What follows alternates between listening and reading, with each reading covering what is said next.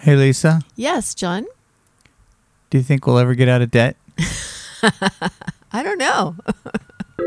What if all you needed to get better in every way was available at the touch of a hand, or the sound of a voice, or even a vibration? Let's talk about how that happens, who can do it, and where to find them. I'm John Webster, and this is the Hesitant Healer. Greetings and welcome to the Christmas edition of The Hesitant Healer. I'm here with my trusty sidekick and partner in crime, Lisa Kay. Hey, everybody. How's it going? You know, you want me to be that person that uh, tells you if you have spinach in your teeth? Mm-hmm. Yeah, you had poppy seeds for breakfast, didn't you? I did. You got to talk into the mic with that, I did, with I did. filthy mouth of yours. Stop it. Hey, uh, I got a topic that's near and dear to everybody's heart. What is that? Can you heal your money problems? Ooh. Right? Ooh. So when I was thinking about this in research, and it's like, what what do I really talk about? Because everybody's got some, Right. Right, and uh, and some are good and some are bad. And and what would you do with a billion dollars? You know, the the fantasy that everybody thinks about. Um, but one of the things that helped me, I'll, I'll allude to this book early. One of the things that helped me was a book called The Energy of Money. I, I do not remember who gave that to me. Um, but it was a thought process that I had never really engaged in, um, in um, thinking about like there's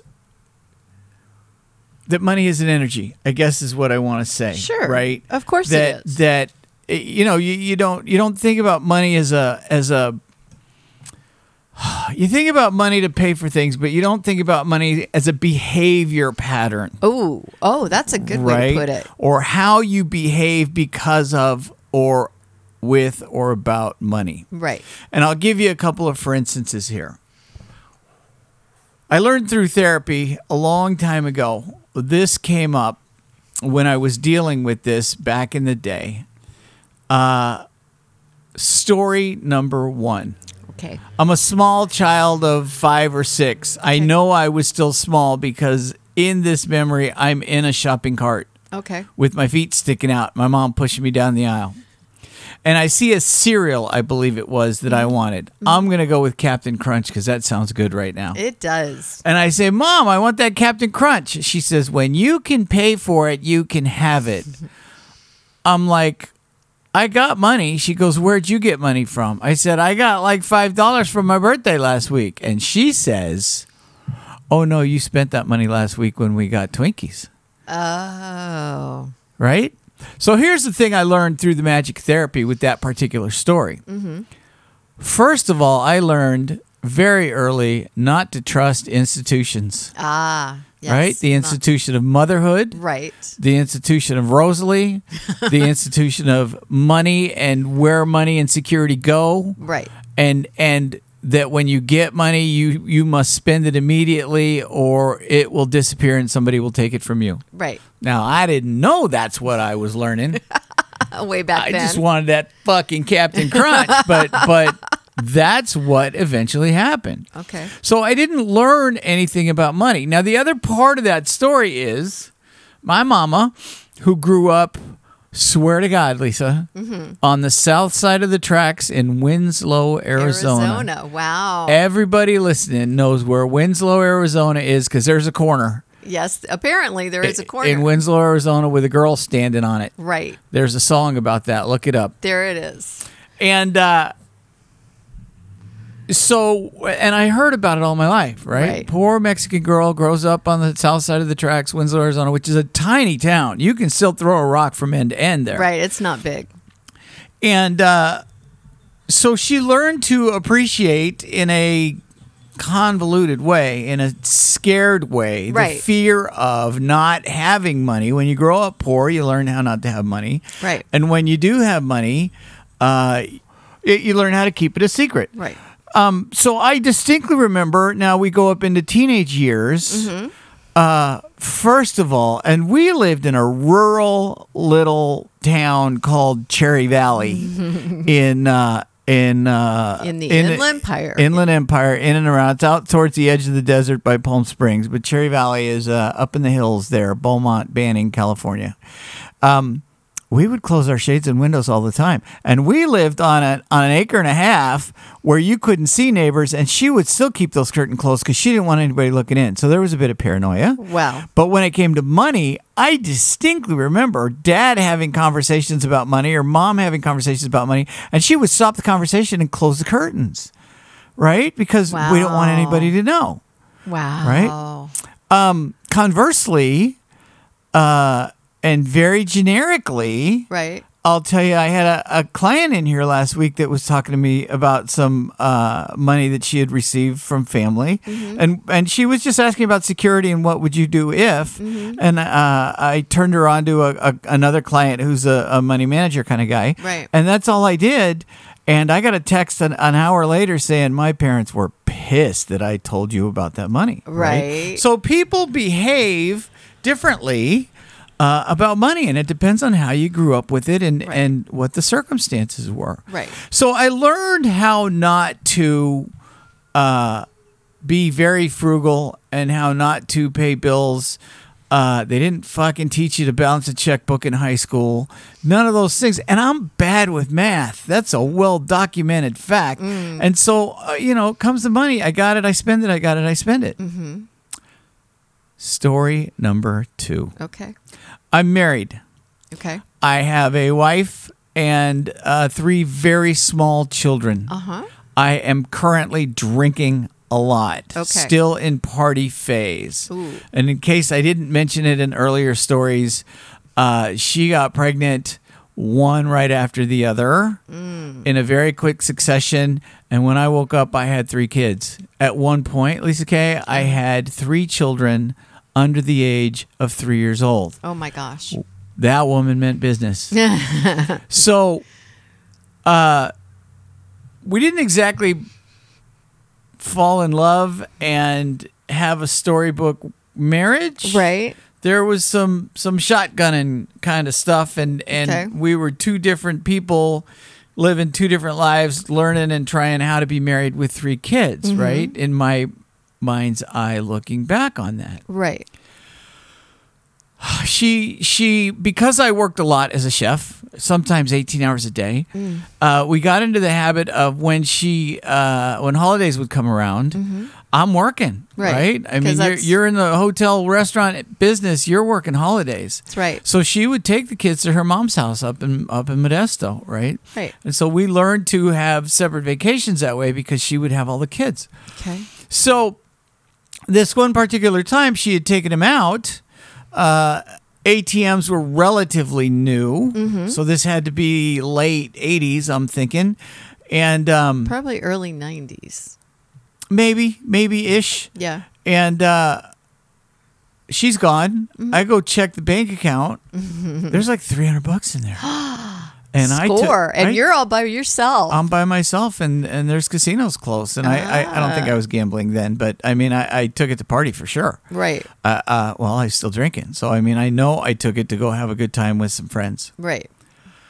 In my head, this is how the next part of this story goes. it's probably a couple weeks later. Uh-huh. We lived in an apartment out there by Shannon Hills on the golf course. Uh-huh. I walk up the stairs.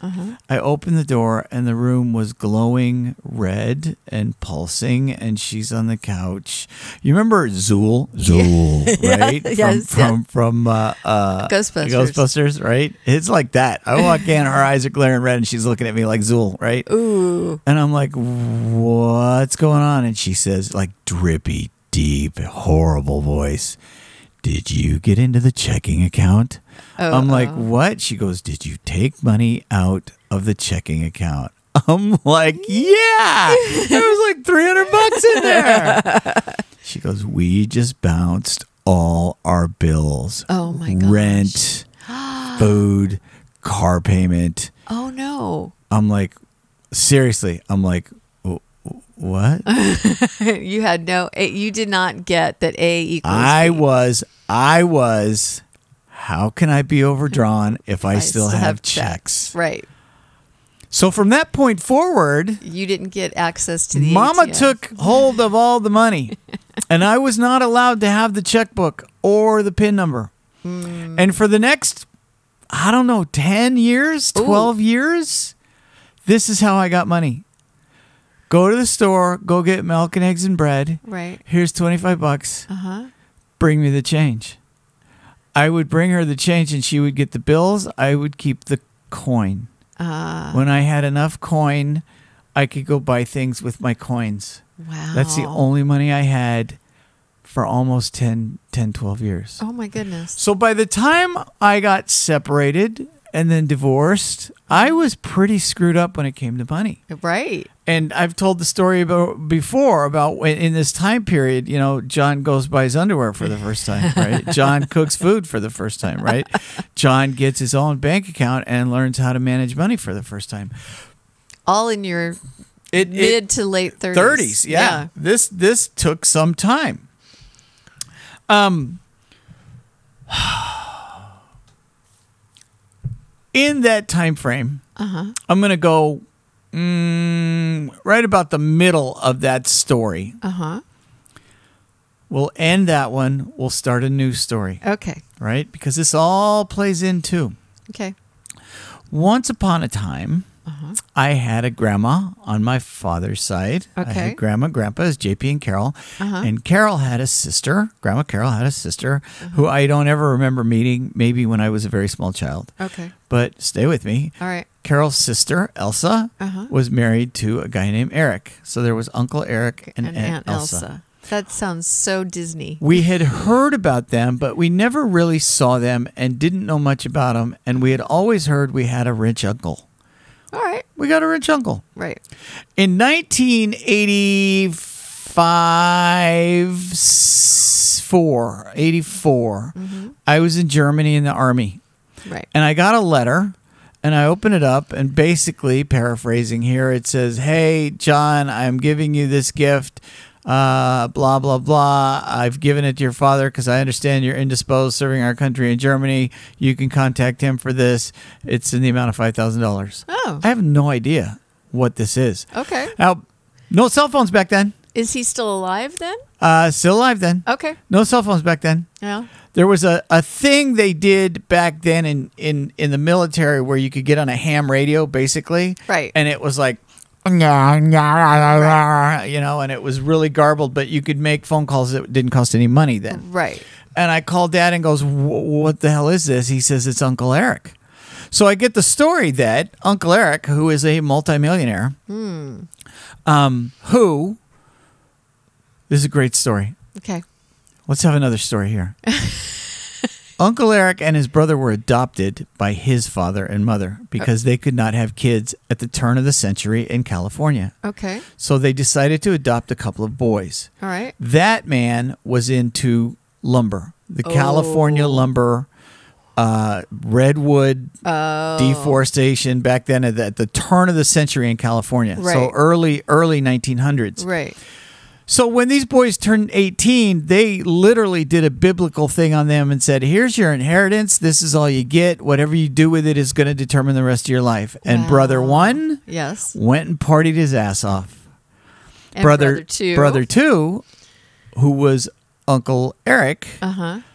invested and worked in the business and inherited The whole business. the lumber company and and an acumen of of good business ethics. Wow. Uncle Eric then turned that into uh, multiple investments. In fact, when when all was said and done, I actually inherited his desk, and I got the desk drawer that had all the tabs of his investments. Oh my goodness. PG&E, Oh, SCE, Coca-Cola, Disney. He invested in all of these things early, early turn of the century. Wow. And then the story goes that for the rest of his life, Uh-huh. uh, and some somewhere in the early early seventies, he he was living on a pear ranch up in I want to say Mendocino County or someplace up north. Oh, and uh, Six Flags came in and bought his land. Oh.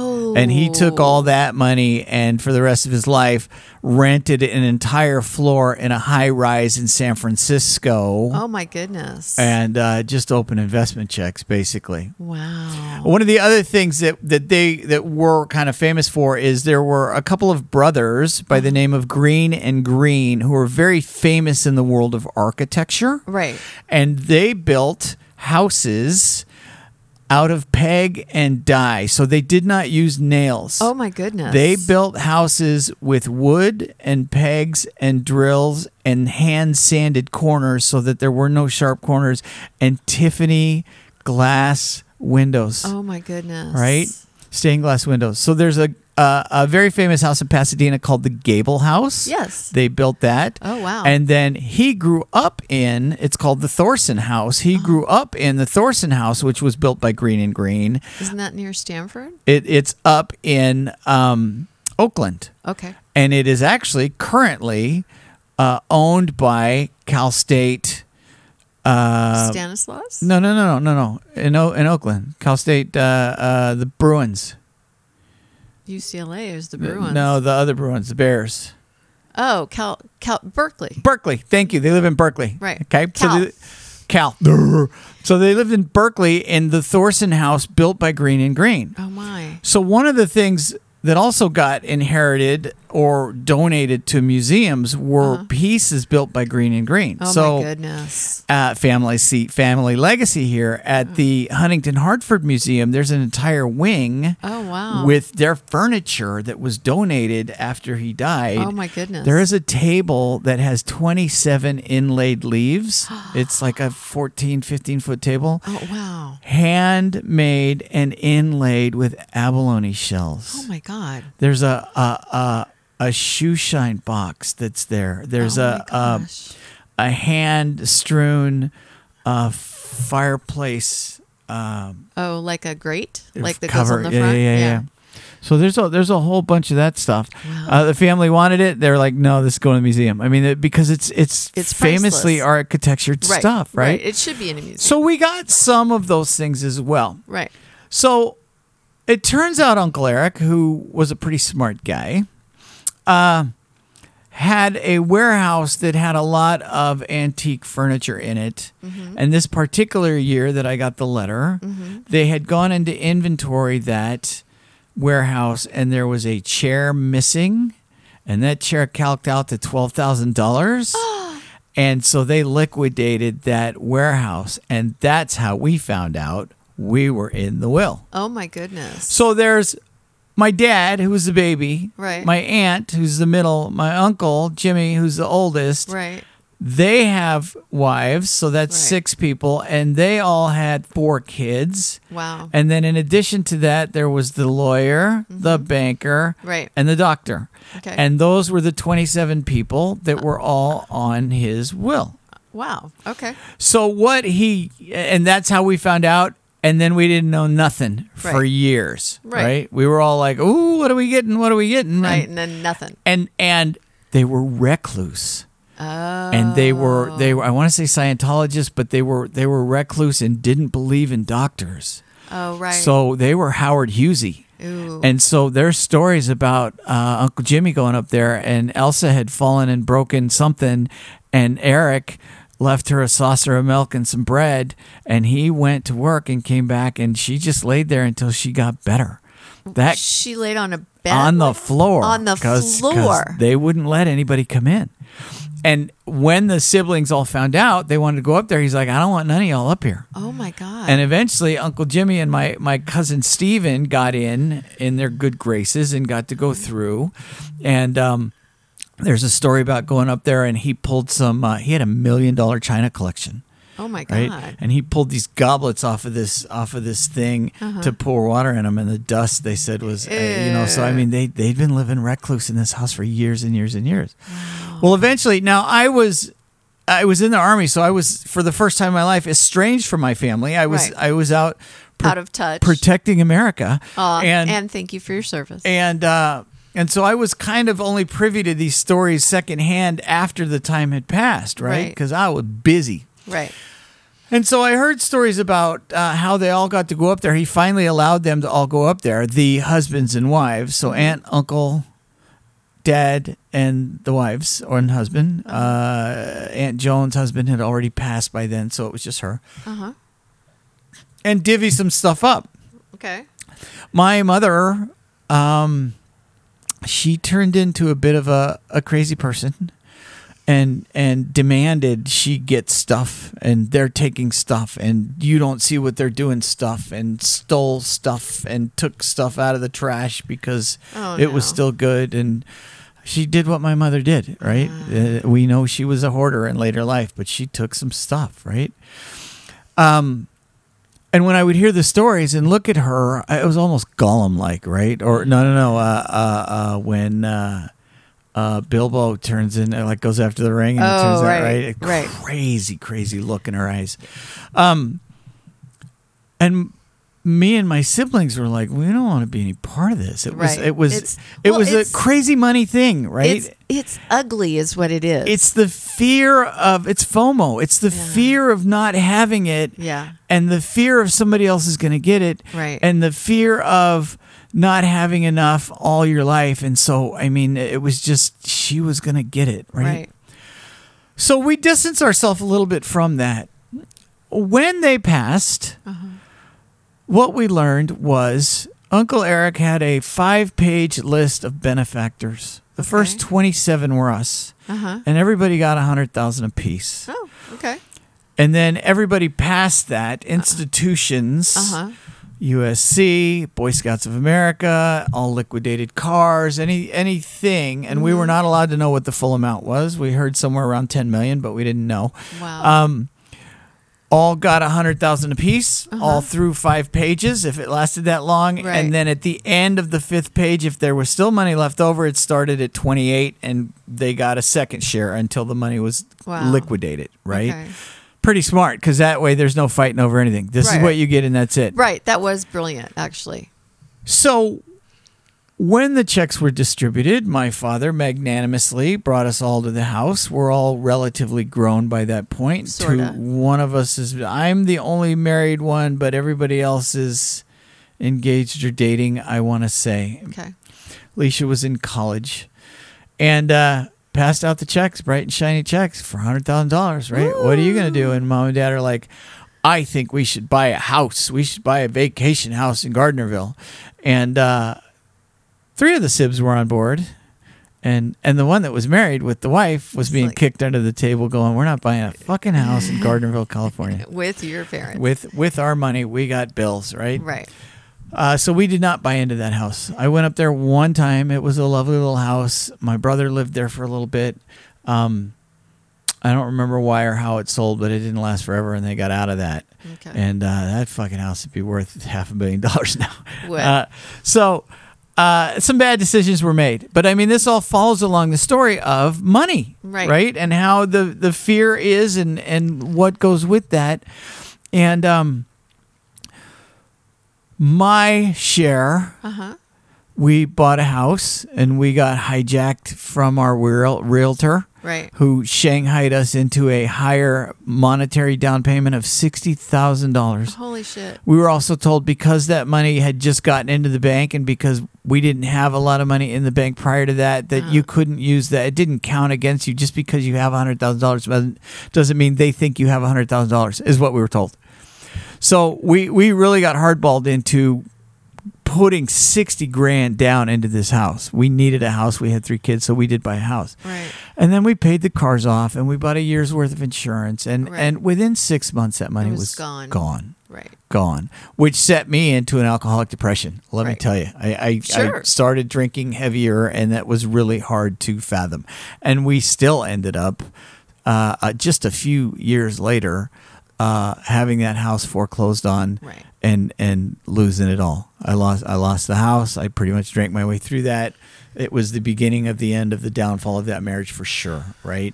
Um, sister bought a truck, brother bought a car, other brother um, other brother was in the process of getting engaged and there is a wonderful story about my mother pulling him into the room and going all crazy eyed on him and that woman wants you for your money and she's evil and I Oh, my mean just the goodness. horror and she did that with all of them.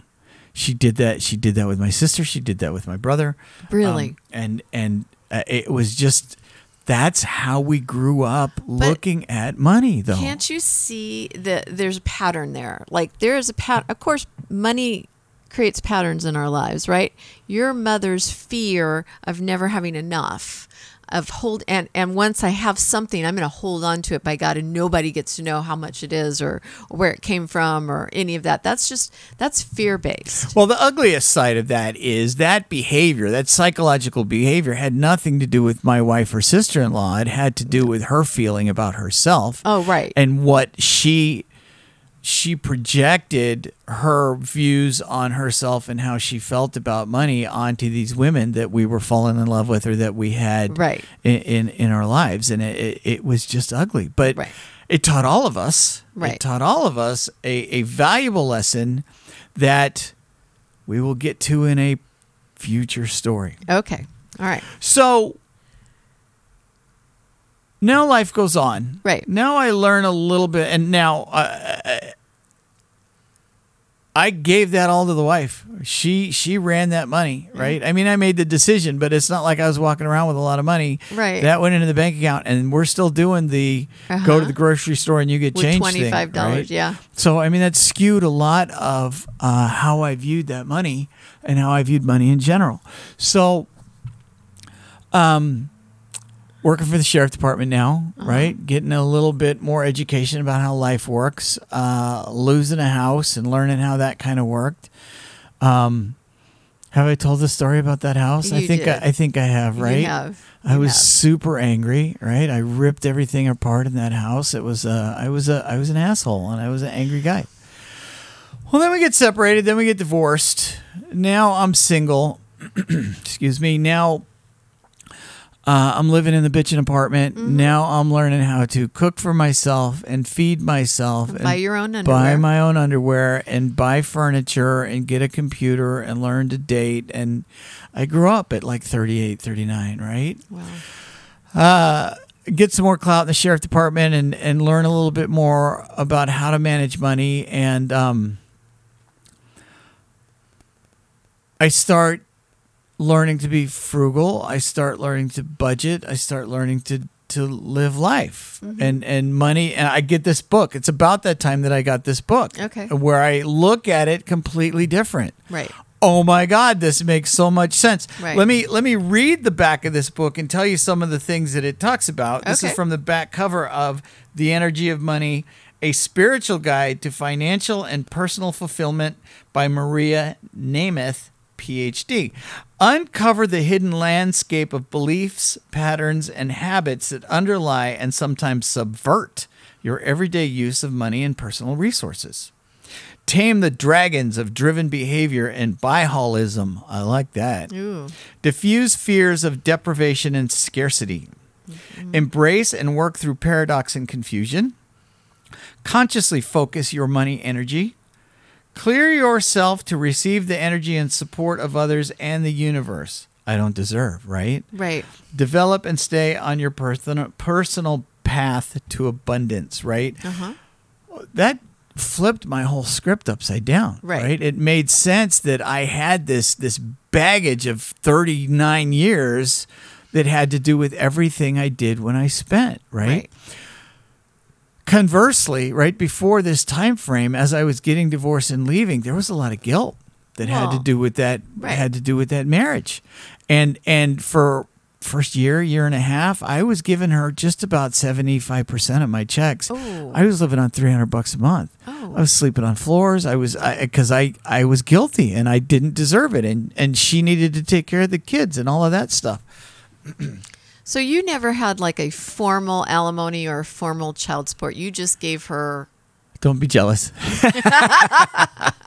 I did. I just gave her because we did. We decided we didn't want to go through courts. We we made adult amicable decisions about this when we went to uh, to to uh, not rehab. Um, uh, in, in mitigation with the kids, we five minutes we were in there. We looked at each other and said, "We don't want to do this. Let's Yeah. let's come to terms." And we were Right. adult about it. We we just neither one of us has ever seen the need to fight over children. It's a ridiculous thing. Well, and it's it's actually cruel for all the Those assholes out there, and there's there's I'll call them bitches too that that want to use their kids against their Oh, yeah. spouse. It's that's evil and Right. that's so wrong. Right. And if if you're that hurt, fucking deal with your stuff and don't take it out on your ex with your kids. Right. Asshole. Right. All right, I'm done with that. Okay. So, um, so there was a lot of guilt around money also when I found this book. So this book really opened my eyes up to how I behave, think, and worked around money. Right. It was around that time because I've been sober a little bit now, uh, and I'd been single a little bit now. That I run into uh, J.K. John Kelly and my Al-Anon sponsor, who uh, is a trust fund baby. This guy inherited, grew up in a very large trust fund, and Wow. had a lot of money. Wow. And mo- money wasn't a thing for him, right. Right? It's and, not a worry. and to put it in perspective, one time I called him and I was crying because I had to pay three hundred dollars in taxes that year, and his response was because I, I've told stories about J.K. Right? Right. He, he he doesn't pull punches on No. me, right? No, he's and I'm like real. I'm like I gotta pay three hundred bucks in taxes. He says what? I said I'm paying three hundred bucks in taxes. I'm so. He says shut the fuck up. fuck you. I'm like what? What? And he goes into this story About- where he had invested uh, in a medical building, I think, and uh, there were three of them, and he invested into one, and two of them took off, and his did not. Oh, no. And and he owed about one hundred twenty five thousand dollars in taxes. Oh. right. So shut the fuck up. So your three I'm like, hundred let is me like okay. let me let me shut the fuck up. Yeah, right? right. But here's what's here's what this guy taught me. Perspective is everything when it comes to money. Oh, for sure. Just because it, it, it it's it's proportionate, right? My three hundred bucks is equal to hundred thousand dollars in oh, his world. for sure. Right. But that kind of money is is different. The people that have that kind of money are different. Right. And I had a very poignant thing happen to me. I went out with him when he used to live in Vegas, so he asked me to come with him. Um, he had a lot of different things that he did with his money that were over my head, right? Uh, it- loaning money, uh, Right. uh, all kinds of different things. When you have that much, you can do a lot with it. Right. And he had these two guys come in from um, a venture that he had in Ohio or someplace, and these two guys were from that venture, and um, he's a he's a golf guy too. Oh, okay. So people would come to Vegas and and he'd hook them up with real expensive golf, and and Nice. he he's a PGA guy, so I mean he can Oh, play, cool. and and. It's just a different level of money, Right. Right? I don't, I don't at that time especially. I don't know what it's like to go play golf for five hundred bucks a round. No. I, I don't know what it's like to go to expensive steakhouses. I'm just learning how to manage my my little percentage that I have left over after I pay rent. Right. Right. Right.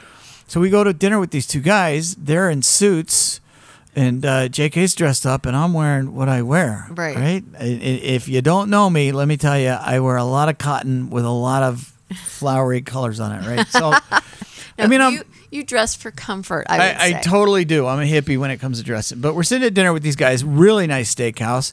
They're talking, and they're talking about money that's over my head. Like I literally have no idea what they're talking about. They might as well be speaking a different language because they really are, in a way, speaking another language. Before dinner, they're dropping money into five hundred dollar slot machines. Five hundred dollar Uh, slot machine. A pull, right? Oh my god, that hurts my. I have tummy. no idea, no concept of what that kind of money's like. No. especially at this point in my life. Right.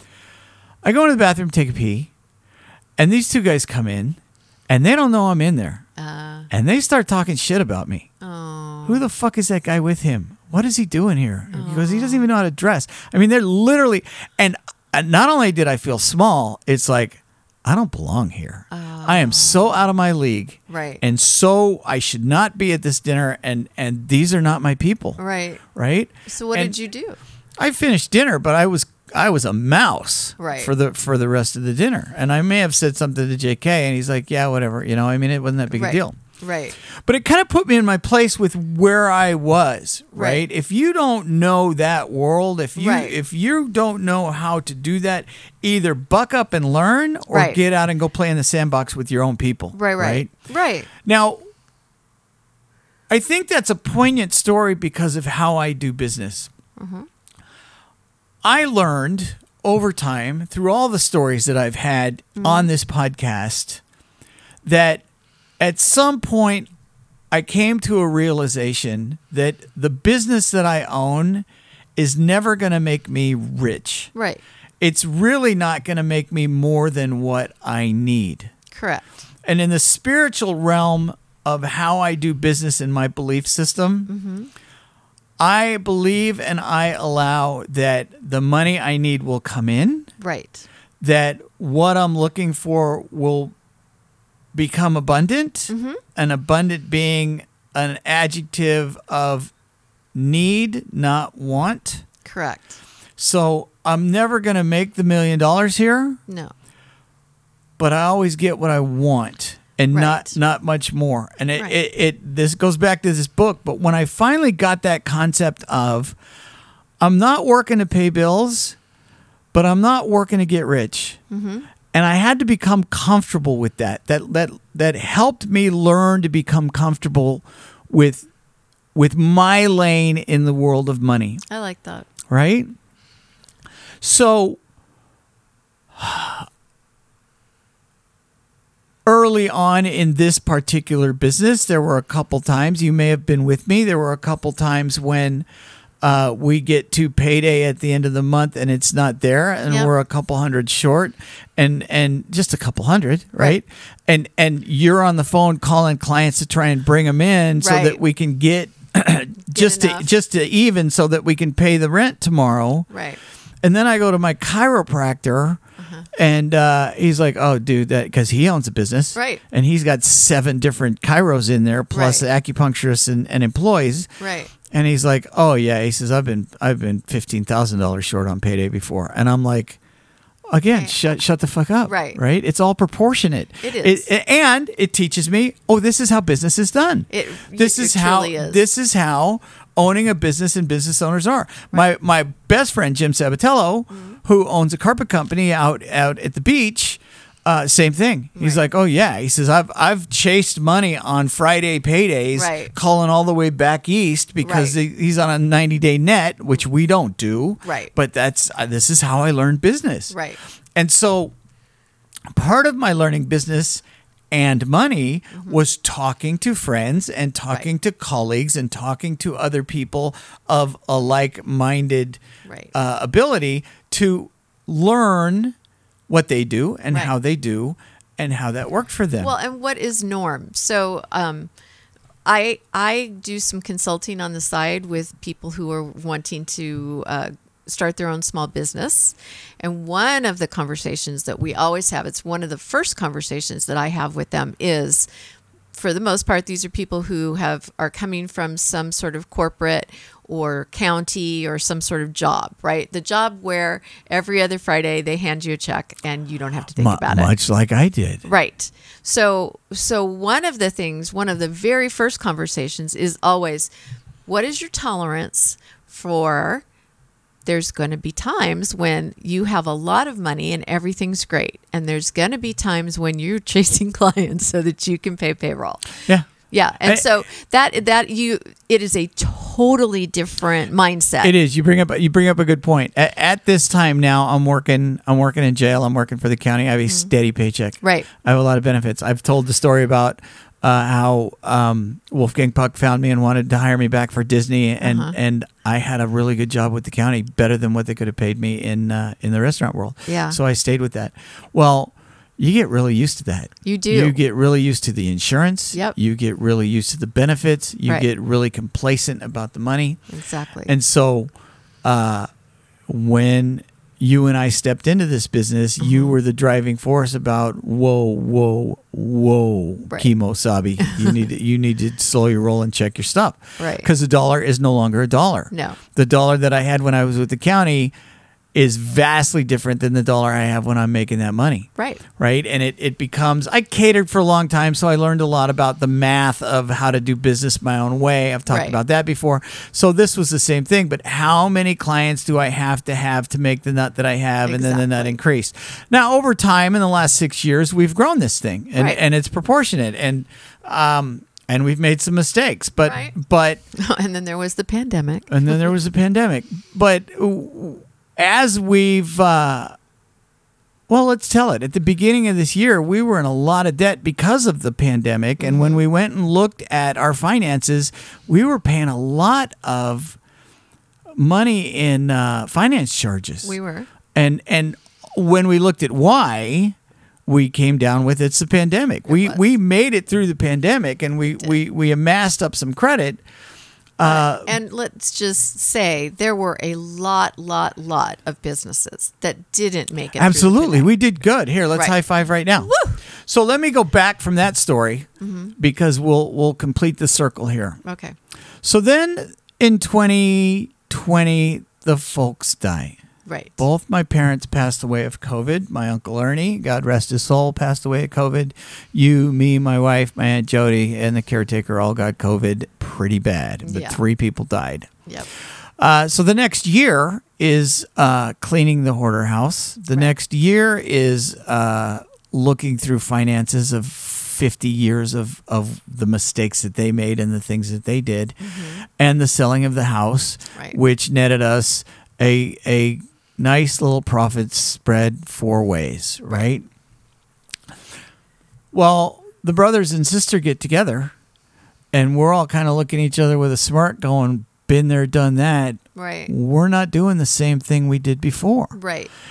It's a fortuitous kind of family thing for us that we've had this kind of money before, and we've learned how to Learn blow how it. to blow it, and you don't need to And do that so again. when we got together this time, we learned how to invest it or use it Mm-hmm. wisely so that it could make us money or enrich our lives longer than six months. That's age, that's wisdom, that's Mm-hmm. Sure. practice, but uh, you can learn it a lot sooner. In fact, I alluded to that uh, client that came in earlier this week.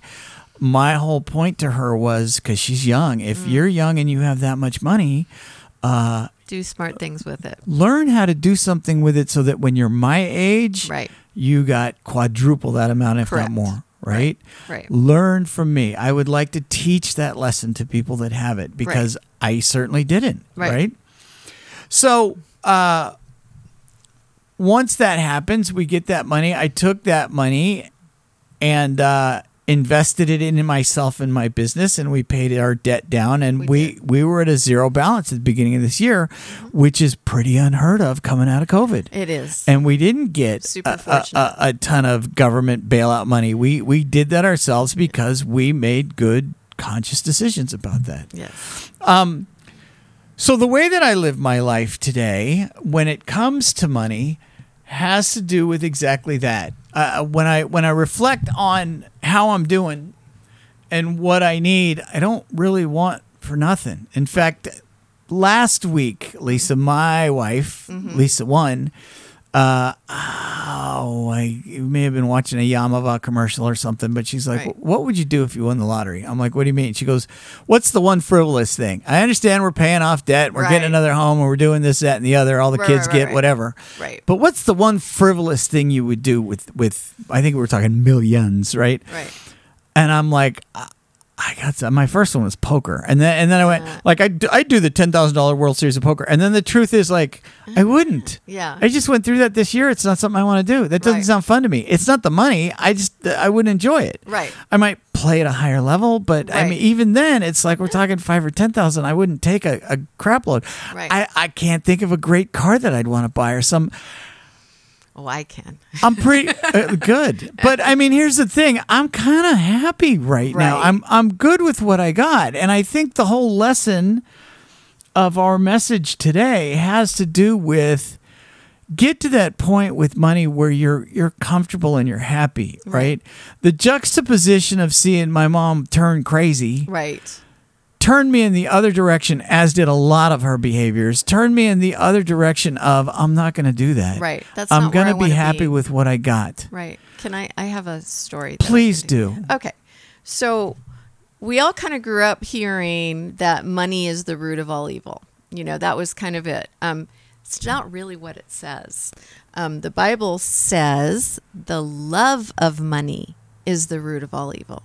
So that's a totally different thing, right? Lisa Kay getting biblically technical. Right. here. And let's go. It, it's First Timothy six ten. So um, if, if you didn't know, Right. Uh, so think about the love of money and that drive, right? That drive of more, more, more, more, more. I need more, more, more. And that becomes, for those people who are driven by that, that becomes uh, unreal. It becomes where your mom was. It becomes crazy. it can become an obsession and an Right. addiction. So there's an old story about, and it's either Getty or it was uh, Ford, and they were on their deathbed, very wealthy. I mean, uh, the uh, the the Elon Musk of their day, right? B- Beyond uh, money that anyone could imagine.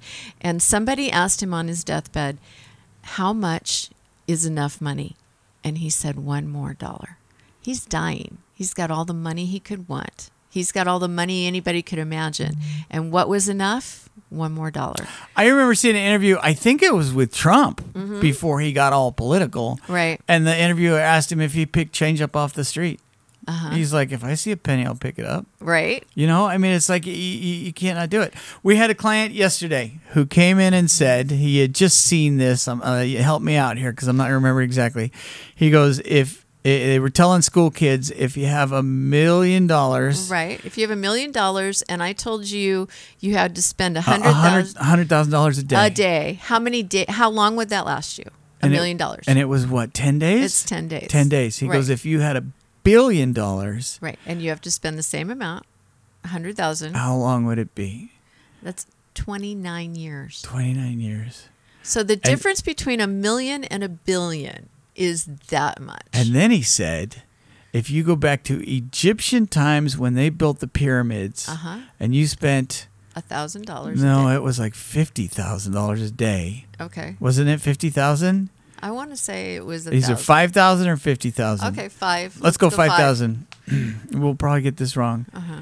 And you spent it all the way up into now. You still would not have the same amount of money that uh, Jeff Bezos has right now.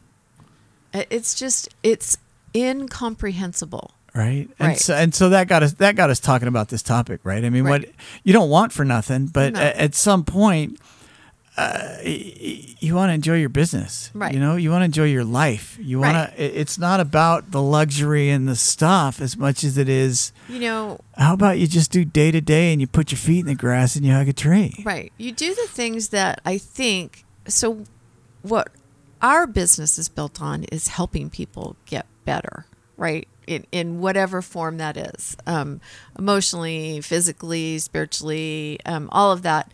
And um, like you said, we're not sitting in the lap of luxury, but we have a great office. We have I don't, I don't want for nothing. Right. I really don't. I'm, Truly. I'm happy and I'm comfortable. Right. And, and the, the truth is, I mean, if the whole thing went to shit, I, I, I, I don't have enough to last me uh, 10 years, but I, I also, um, I could get through the next couple of days, I think. But it's, I remember living check to check. I'm Oh, not living sure. check to check anymore, There right?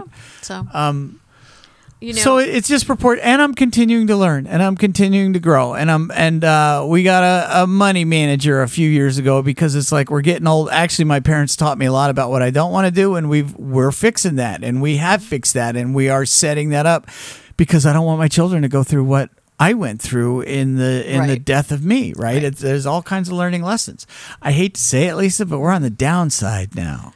yeah. We, we're on the other side of the Rainbow Bridge here. Thank you. That, We're- that we're- was cheery. We can actually see the Daisy Hill Puppy Farm from here. Stop it. All right. All right. I'm done. I'm done. I'm done. Okay. So there it is, kids. That's money. Something you want to think about this Chris, Christmas festive Yule tide season. right. And uh, You know, here's can I just throw this in? last thing, Lisa. last thing because I I'm just chatty today. You know, um, my my holiday experience when I was growing up was about getting things, and my mom would spend down to the penny the exact same amount on me and my sister. I mean, that was like a big deal to her, and uh, it was all about the things. I've tried to start doing um, with my own children who are now adults um, experiences. So I'm giving them experiences. Um, uh, uh, maybe a concert, maybe a, a, a museum trip, um, but maybe little, and then little things like honestly, I give them a children's book every year. The experience of you going over for the holidays, Yes, that experience. the, the experience of taking up room on their couch. yes, all of those.